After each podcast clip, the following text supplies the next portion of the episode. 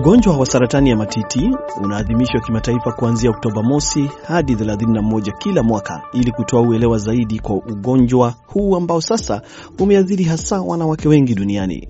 Kwa mfano, hapa Marekani takwimu zinaonyesha kuwa kati ya wanawake wanane kuna mwanamke mmoja aliye na ugonjwa wa saratani ya matiti.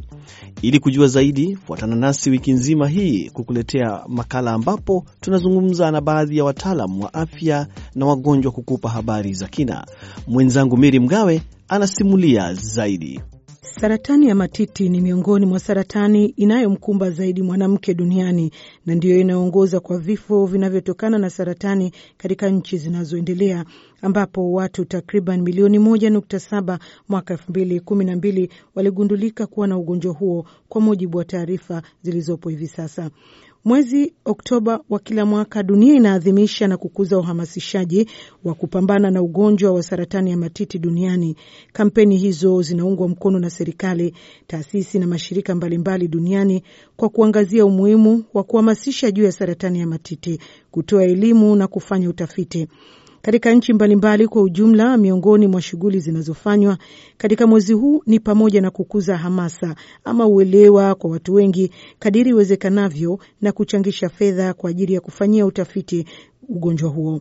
Kutoka Tanzania leo tunaungana na Dr. Sara Maongezi, mtaalamu wa saratani ya matiti. Kwanza anaeleza ni jinsi gani mwanamke anatakiwa kujichunguza kabla ya kuenda hospitali. Huwa tunasema wasichana ambao bado wanapata hedhi achague uh, siku ya tano mpaka ya saba baada ya hedhi, na ahakikishe kwamba hiyo tarehe anaiweka kwamba hii ndio siku ambayo nitajichunguza. Anaweza akasimama kama ana kioo, akasimama mbele ya kioo huku mikono yake ikiwa sambamba na mwili, yani ameshika kwenye kiuno, alafu analinganisha matiti yake yote mawili kwa makini na kuangalia umbo, ukubwa, mabadiliko katika chuchu na kama vile kuvutwa ndani ya titi au ngozi kubadilika na rangi ya titi. Halafu anaweza akaangalia akiwa amelala. Akiwa amelala anatizama tu kwamba je, yako katika usawa mmoja, zile chuchu hakuna moja ambayo ni kubwa kuliko nyingine. Akiwa hapo hapo kwenye kioo, ananyanyua mikono,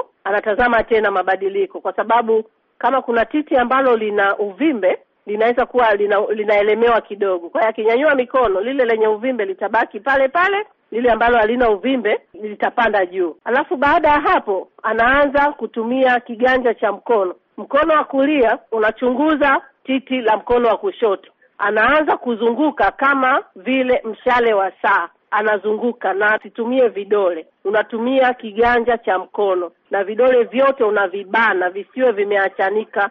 Mpaka unamaliza titi lote, alafu unakwenda kwenye kwapa kuangalia kama zile tezi za kwenye kwapa hazijavimba, na mwisho kabisa unamalizia kwa kukamua chuchu kuangalia kama kuna majimaji au damu inatoka. Shirika la Afya Duniani katika kuhamasisha mwezi huu limetoa taarifa inayoeleza miongoni mwa mambo ya msingi unayotakiwa kuyafahamu kuhusu saratani ya matiti kwamba ni pamoja na saratani ya matiti huwakumba zaidi wanawake.